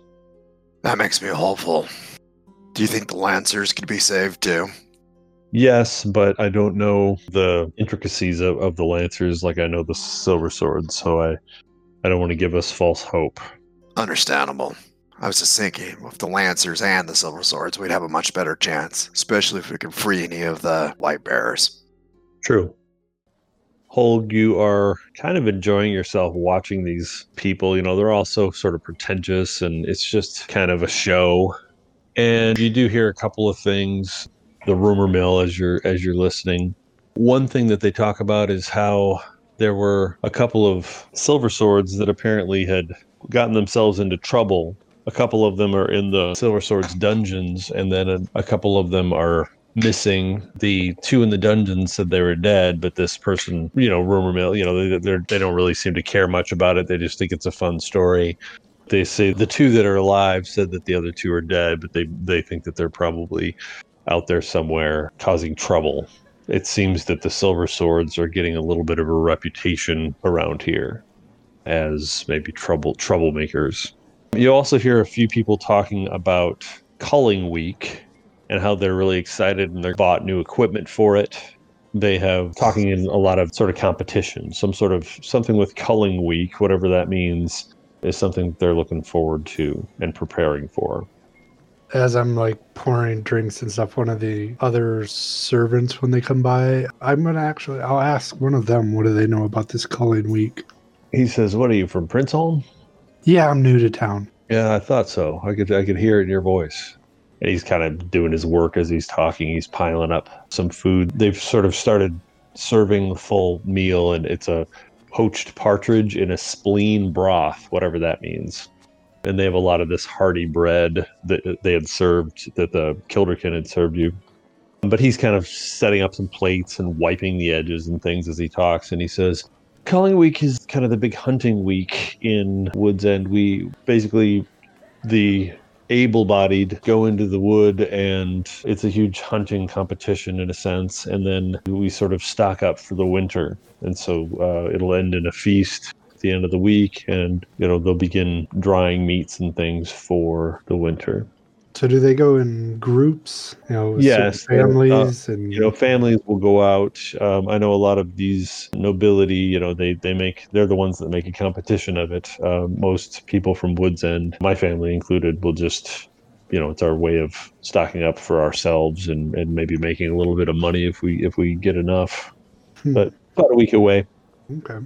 Make a mental note on that. again the few mus- musicians in the party and then this blonde lady keeps singing and uh, she kind of tells a few tales you notice that her tales are pretty sort of fantastic she does a lot of hyperbole and almost like a science fiction although that wouldn't probably be a term here but like everything's extreme in her tales and that's that's seems to be her shtick um, but they seem to like her, like her a lot. One of the other servants at one point even says, "Like, can you believe Danelle is actually playing this party? I never thought I'd actually see her. I, I wonder if I could get a scroll signed." Yeah, me either. Oh, do you read her? Uh, on occasion. I mean, she's no Corlar, but it's enjoyable. Oh, I haven't heard of a Corlar. Is that a he or a she? It's a he. Oh, okay. Well, I'll have to look for him. It's fantastic reading. much more nuance in his writing. Hmm. Interesting. Better than Danelle the Scribe, huh? A whole nother world. All right, Corlar. Noted. The rest of the party kind of finishes getting themselves ready. They now have Miles Valin and wife in tow. There are a couple of rickshaws, and so they're going to bring you guys out as well. Miles does kind of make a joke to Lucan and says, So, we doing this? Um, what what's he referring to? Going to the party? He's looking at the rickshaw. Yeah, you gonna pick it up and carry him or what? Yeah, I could do that. he's he's kind of delighted at that like you know he thinks it's humorously appropriate and it's you know it's not hard to do they're balanced pretty nicely so it's not like you're pulling a bunch of weight you're just you just balance it and walk all right so you get to this party you can hear music from inside it's very well lit lots of torches. This place is heavily draped in kind of a maroon color. The symbol of the Weingarners is a chalice with wine in it and a gold piece just sort of floating on the wine. And so you see that etched into decorations and and tapestries and things like that. The guards who almost seem like they're a little bit tipsy at this point themselves ask you what they're going to announce you as after they read this invitation miles of course gets gets introduced what are they calling you When we get up towards the front, I'm like, I'll just skip out on this one. And, um, seems bad enough. Shoot me a message if you need me to burn the place down. And I start walking back towards the river. the invitation says onyx right Yeah, it's just, are we just just saying Onyx. onyx and party or and guests or something like that. Okay. All right. And a lot of times they'll say lady or something like that. And they just sort of look at you and you're wearing this gown and you've got this helmet. Do you have a title, milady? Lady is fine. Lady Onyx and guest. And you walk in and there are people with food readily available. These meatballs seem to be a hit. And everybody using their knives to just grab one off the pile. But at the tables, they are serving a lot of this bread and some sort of bird in a broth. And you see Holg over at one of the tables pouring wine and talking to a couple of the other servants. And he looks to the part. So Zan will sidle up next to Valen and ask, like, is there a place we can look at these people? Can you point out targets for us? And he says, looking for people of importance. Who would be the best that- allies in the city for us to have? Whether they are cursed or not, we need to know which ones are and which ones we can free. Hmm, give me a moment. And he kind of looks over the crowd.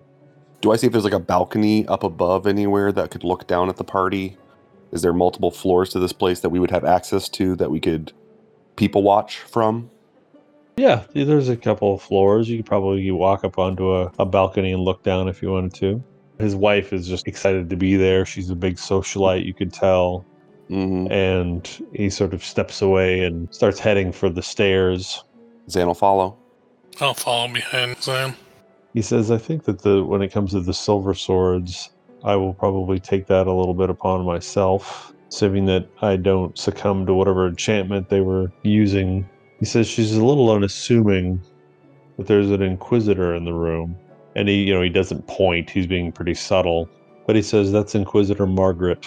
And he nods. And it's this short woman, rotund, and she has little spectacles and kind of short cropped hair. Your experience with the Inquisitors have been that they're kind of scary, you know, like these there's Mhm. like tough wizards. She does not look that far. She's very sort of maternal and soft. But he says that's the Inquisitor in town. She doesn't announce herself. She definitely would not be somebody that I would want under the spell of that thing. Because of course the trick there is we try to dispel magic on her and she's not. What might that create for you? He says that's Lucius's father right there. And you do see that there's this kind of older version of Merc down there. He's got kind of silvered hair and he keeps just a real trimmed beard, you know, just like this beard of stubble. And he's a big guy. probably 60 years old, but he looks like he could keep up in a fight. Says that might be someone that we're interested in. A few others that might be worth noting, and he just kind of runs through. But he says, he points out Brother Tullen, who's the Order of Law Dispatch. He's leading that party in town. Mm. Zan's He's- weary about that guy. shockingly young. Like you, you know, you look at this guy and you're like, that guy's in charge. Like he's definitely no older than you are. He also points out that the ranking keeper in town is here. He is a Monsignor Willoughby Weingarner, obviously related to the family. But he is the ranking keeper in town. He's kind of this doddering old man. Those are the ones that really stand out to him you know there's certainly there's other people in town that might be worth looking at but those are the ones that he's he kind of wants to make sure you know who they are. He says if obviously if asher were here or he has a small group of advisors and i think any of them i'm not sure what i would say about them. Uh, you know if they were here it might be worth looking at but I, they don't typically leave the cathedral anymore. I think that they know what could happen if we found them out but there's definitely people that I would pay attention to back at the cathedral. I believe that's Um, fine for now. We'll we'll take a look at these and see what we can do. Your porter there, who did such a good job of bringing us to the party, he asked if there was any sort of warding on the party. Please know that the cathedral definitely has such things. All right. That's good information. Thank you. Go see to your wife. Oh, she's in her uh, element, but yes, I I don't think I should stand too long against this lovely woman with such an odd mask. People will talk. She'll kind of curtsy to him slightly as he leaves. Relop, would you do the honors? I was thinking about that while he was pointing them out. Do you want to mingle amongst them and be within arm's reach should we need to resort to any sort of restorative magic? That would be the idea, but I need to know which are my targets. You can sense which ones have magic on them, then I'll know who to go for. Yeah, I don't. I don't usually have the uh, magic detection spell prepared, just due to the fact that I have more important spells to memorize. But if I could duck into a corner for about ten minutes, I should be able to point out for a little while at least. So let me ask the question: Are we one? Are we able to bring weapons in here? And two, was I able to bring my satchel in here? I mean, you, you certainly bring your satchel in. I, I guess we didn't talk about the weapons thing. I don't know. Were, were you trying to bring weapons in? I don't think so. If I have the satchel, then I can grab everything I need out of Yeah, it I and mean, just carry it it with me. seems But to me that like people might have like side weapon. I honestly like if you wanted to walk around with your sword in your in its scabbard, probably they wouldn't care. It's not. It's. I think that's probably fine. I think that if you walked in with armor to the teeth and all that, they might question that. But again, you're also playing a bounty hunter, so Sure. So, with that information in mind, she'll kind of look back to Relop's. She's like, "Well, I mean, I have the Earth core, but I don't know if I necessarily want to display that in public." Hey, I can detect magic. I have that prepared. Okay.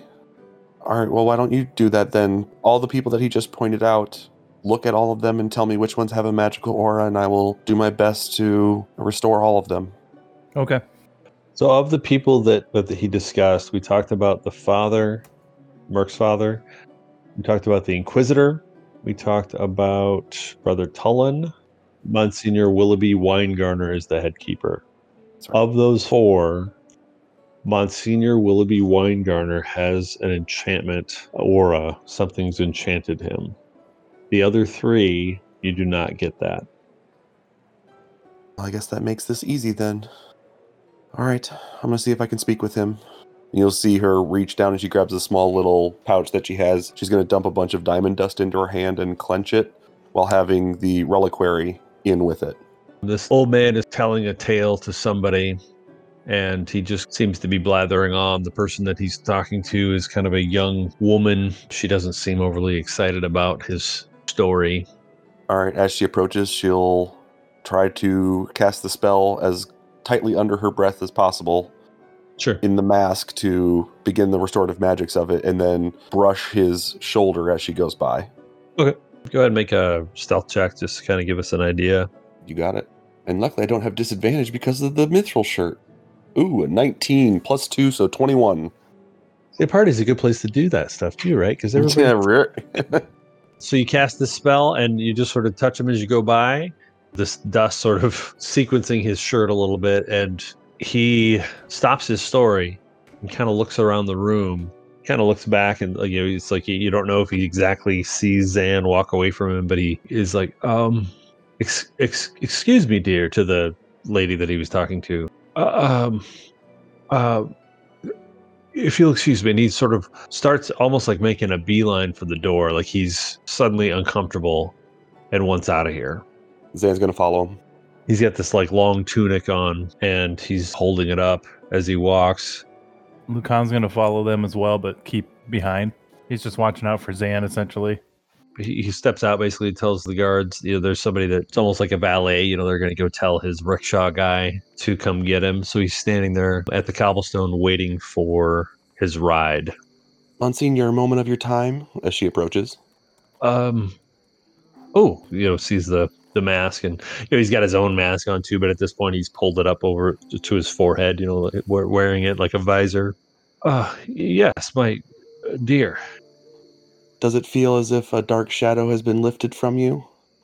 You see that he has a short sword on his side. It was he's wearing this big voluminous tunic, but he kind of holds the hilt of the short sword. And he says, "What do you know about it?" Asher Wolnir is evil. Do you agree? I thought maybe it was thoughts of an old man. There's something in that cathedral.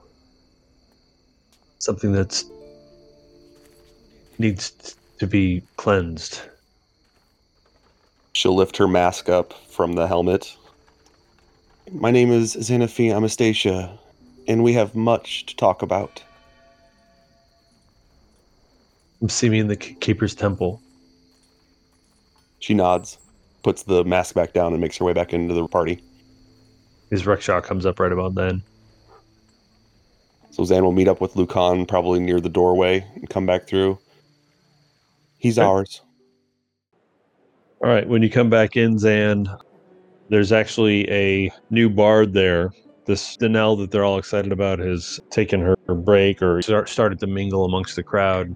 And the bard now is Arn, the clan person from Baal Nalair, who you guys had spent an evening carousing with. And she's singing a song about dragon slayers and the death of Tirathon the Terrible and sort of running through this song. And it's a kind of a quick one. The, the re- most, most of what has been done has been very dramatic. And this one, it's kind of comforting because it reminds you of Baal Nalair, just sort of playful and dance music. And she does, by the way, have her little elf cat with her, and she's wearing her blue and green tartans. Hmm. All right. Zane's going to make her way over to Miles. He kind of tries to look as though he's not necessarily talking to you. You know, he's trying to be subtle ab- about it. He has a jeweled dirk and he's eating an hors d'oeuvre. The Monsignor is ours. The rest of them don't have an enchantment. We're going to have to convince them. One piece of advice that I might give. I think that in my younger days, I would assume that everyone without the enchantment was in league because they were evil or, you know, had mal intent. But I think it's important in my age, I've realized that sometimes people can be misled, and that doesn't mean that they're an enemy.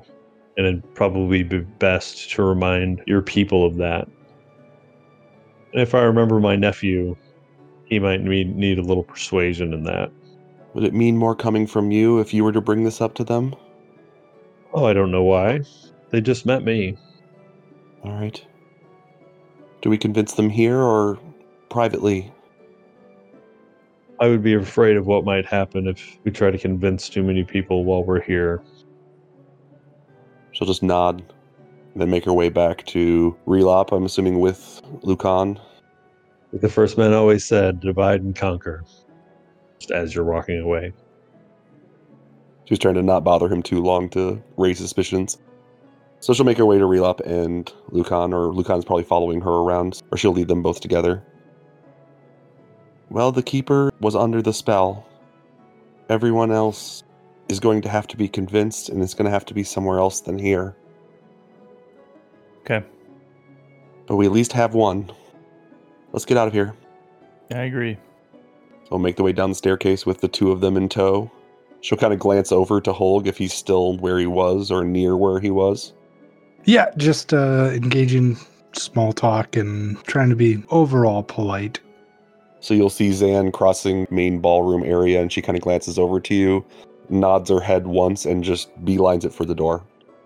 Okay, I will mention to uh, one of the other staff, like, uh, I need to uh, go to the restroom, watch my booth. I'm gonna slip out and uh, swing by my stash location, grab my wine bottle, and try to sneak out of the facility. Go ahead and roll stealth. you roll poorly, and they just like make you work all night. Mhm. uh, that'll be a 25. All right, yeah. You s- step into a shadow, and you're gone. I'll message Merc as to where he is. So, what did you do that whole time, Merc? I think I would have just gone down by the Lugnavia and just watched the water and just kind of contemplated the things I'm probably going to have to do. So, Merc, while you're down at the water, Gnome comes up to you. It looks like he's furry almost at first, like his clothing or something. And when he gets closer to you, you realize he's wearing chainmail. Every little ring has green string or a piece of yarn almost sort of tied around it. And so it creates this image of furry green chest piece almost. And he has strapped to his belt, he has a big flail. It looks like too big for him to use. You'd have to use it two handed or something. And he says, It's awfully hard to see in that helmet, don't you think? You get used to it. Can I help you, friend? I actually look around for other people. Uh, roll your perception. Um, I'm going to blame the helmet, but I got a Lucan roll there, so nothing. Like nothing, nothing. Well, I got a total of seven, but Like I rolled and the die and the die melted. Just a pool of plastic. yeah, it was a natural one. That's what I mean. Nothing. He's got kind of a beard and it's a little bit on the white side. You almost wonder for a second if you might be a woodland gnome like Relop, but you're you know, it's just hard to tell sometimes. You're you haven't seen that many woodland gnomes. And he says, I um wondered if you might be the person I'm looking for. Let's start looking around for other people. what would it take to have you take that helmet off? well, perhaps your name and your intent. My name is Pinrin. I'm the last Pinnery. The last what? Pinnery. My family name. You know, like Wolnir. Roll your initiative. So this is kind of what's happening when you guys are in the party yet, just so you know, and it will make it Oh, of course. quick, That's I fine. think. Let's Sure, sure, sure, sure, sure. I get arrested again. All right. So he says that, and then he effectively takes that flail and just pulls it all in one movement and just jumps up and whips this flail your direction, moves with some pretty serious speed. Basically, smack it like almost like hits you three times, just bam, bam, bam into your armor. You kind of almost get the impression he's not going for your head, like he's just trying to like subdue you because the the damage that he's doing it's almost like he's purposely using the weight of this flail to just batter you down. It comes in to get, get you for 20 points of bludgeoning damage altogether. And then you also have to make a, a wisdom save. No, I fail. Wisdom save because when he does that, he makes some sort of, you don't know if it's arcane or something. He says something and it sounds kind of like gnomish, but it wasn't a word you know he blinds you as well. So he basically smacks you with this thing, does some sort of curse or something with the weapon, and you are blinded for now. And it's your turn. Hit me again. I skip my turn. You Do I get it save? Do I get to save at the end of my turn? Yes, you do. Yeah, I do just as bad. You do just as bad. Okay. Hey, this time it's 21 points of bludgeoning damage. Nothing else fancy happening. So you're just basically bing, bing, bing, bing, bing, just hitting your armor. He did actually crit on one of his hits, but you know, I know what you're wearing. It's your turn again. So you're just standing there, or I guess sitting there on this bench, as this flail just starts hammering into your armor. I'll pull out Destiny. You never really did tell me your intent. So Should I show you the flat of my blade or the sharp end? And then I'll swing with disadvantage. 19 to hit. Oh, 19 hits. 15 points of damage. 21 to hit. Trip him with this attack. 20 points of damage. And he owes me a strength check. 16. He does fast. Yep. Winging at you again. Do I get the wisdom save again? Yeah. Yep. Hit you for 24 more bludgeoning. Bam, bam, bam. Just like this clanging sound echoing off the water. Counter attack. And then Did you I'll roll do, your uh, check? Yeah, I failed. 15. 15 will miss. Well, that's a 14. That'll miss too. And then I will bonus action, second wind, 10 points of healing. It's just this flail that keep, keeps hitting you as you are blinded. So you're not sure what what's coming next. You know, he's sort of staggering around trying trying to do something about it, but it's just like this relentless like hammer, boom, boom, boom, boom. That one was 28 bludgeoning. He's pretty consistent. Keeps hitting you right around the same amount. Your turn. Swing at him again, 19 to hit. 19 hits. And then I'll do a menacing attack, 16 points of damage, and he owes me a wisdom save of 17. He got it. All right. And 23 to hit, 13 points of damage on that one. I will take my wisdom check. How about a 16? Yeah, actually, that'll get you out of it. So light comes back. You see this flailing. You know, it's like this green sphere as he just moves around, whipping this thing, just spinning it like a whirlwind or something. Go ahead, make a wisdom saving throw. Four. You see, sort of like the flail almost has a weird glow to it, like a like a moonlit glow. And when that happens, his eyes kind of take that on as well. And again, he says something in this gnome like language, but it just doesn't sound right to you. And you are now frightened. So he's just kind of keeping you beaten down a little bit as he keeps just hammering you with this thing. Swings again. That wasn't his action. Uh uh So another thing that, you know, as this is happening to Merc, he still, it seems, is not going for like a killing blow. He is just trying to beat you down. He gets you for 17 more points of damage. You know, that sort of flash where he was scary, he kind of it brings you, you still are affected by the whatever effect he just did. But he does say, just put your weapons down and you can go without more trouble. But it's your turn. Who are you? I actually will just uh, start backing up, moving towards the river, closer. Um, I'll do the disengage action. he's gonna try to fo- follow up here. Are you looking to like get to the river? I mean, I'll back up the 30 feet or whatever. So we'll put you put you there. Like the next turn, you'll be right on the edge of the river. And again, he comes, pushes in. He's gonna swing again. I would have gotten the save, right? Yeah, yeah. Sorry, go ahead and do the save. I got an eight. Yep, still frightened. 18 points of damage. Another, he just comes in and just keeps pounding. If he gets a chance, he just like hits you in the back or the chest. Like he's just bam, bam, bam. You're almost feeling like your teeth are loosening. You know, you just, it's just this constant whirlwind of metal slamming into you. But it's your turn. Standing right on the edge of the water. You will tell me nothing. I would rather die. And I step off into the water. I go and tell him about chest deep.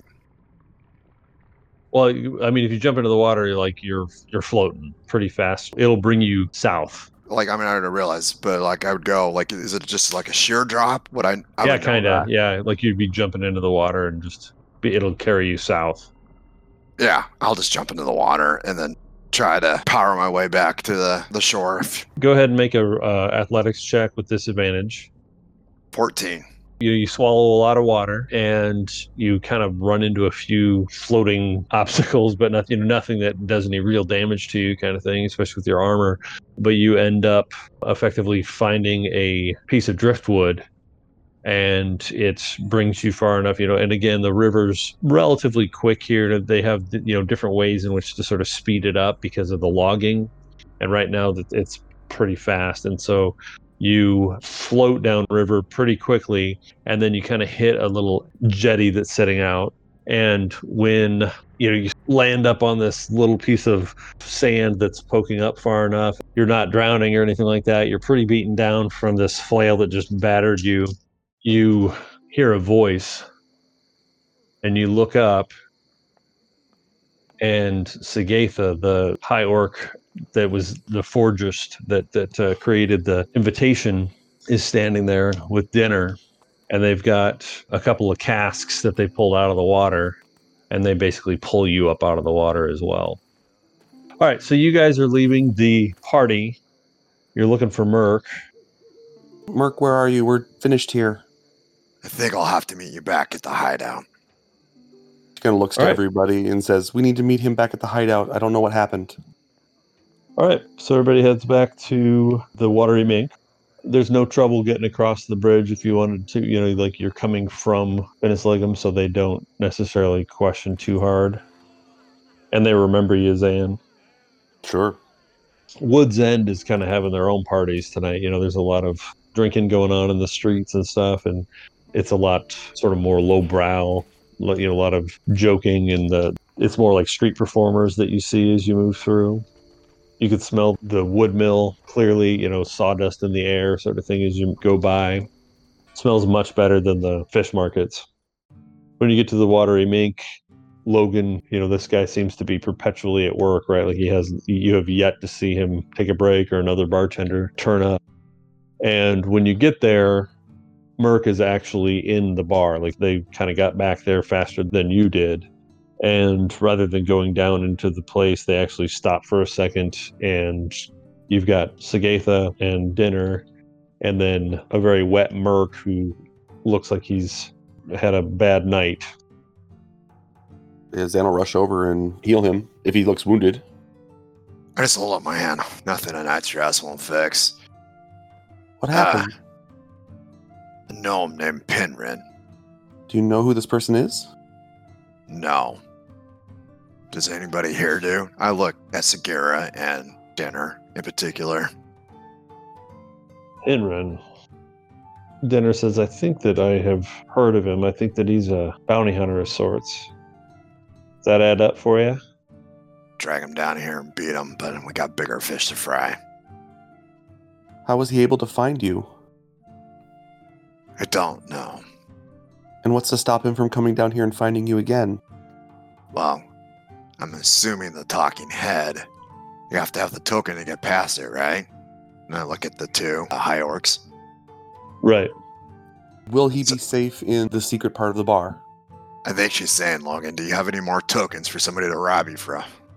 Says, no, that won't be a problem. One thing that I would say is that, you know, Cody's not going to let anybody down into his place. And I don't really have a whole lot of say in such things. It's not up to me. We don't want to bring danger to your doorstep. They're smugglers. I think they think it's part of the charm. Logan just shrugs it off and says, You best be getting that cargo downstairs, don't you think? And the two orcs look at each other because they're literally like sitting on the kegs. And Holg, you you know you you recognize that as soon as they start moving, like they Okay. they got your kegs. Okay, all four of them. Yep. Good. All right, we'll help them bring them downstairs. Go down and they show a token, and it tells you to go left until you can't anymore, and everything sort of seems different each time. You keep taking lefts, but the it's not always the same hallways. Again, you walk up on a. This time there's a door that's off to the side, and it's wide open, and you can see that there's a stair going down, and there is again this light coming up and some sort of heads in the walls and the two high orcs are like, "Well, that's new."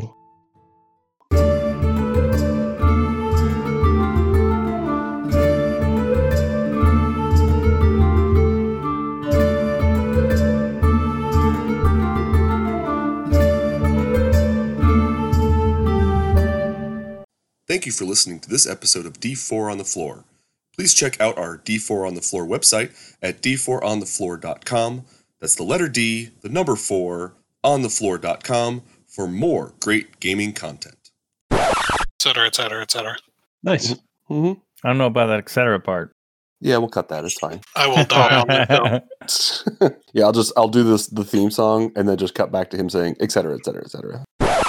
let me look at my notes real quick and see if I could find anything interesting to say about an alleyway. We are a herd of geese. We're off. Watch out for the snake birds. I'm sorry, what? Snake birds, you know, because they got that crazy neck and they lashes out like a snake. Snake birds. Yeah. Good gosh, there's a lot of math involved here. Let's see. Well, hopefully I got something target related. Would that be something of Lucan's though? Since we're trying to teleport to him, I don't know if that matters.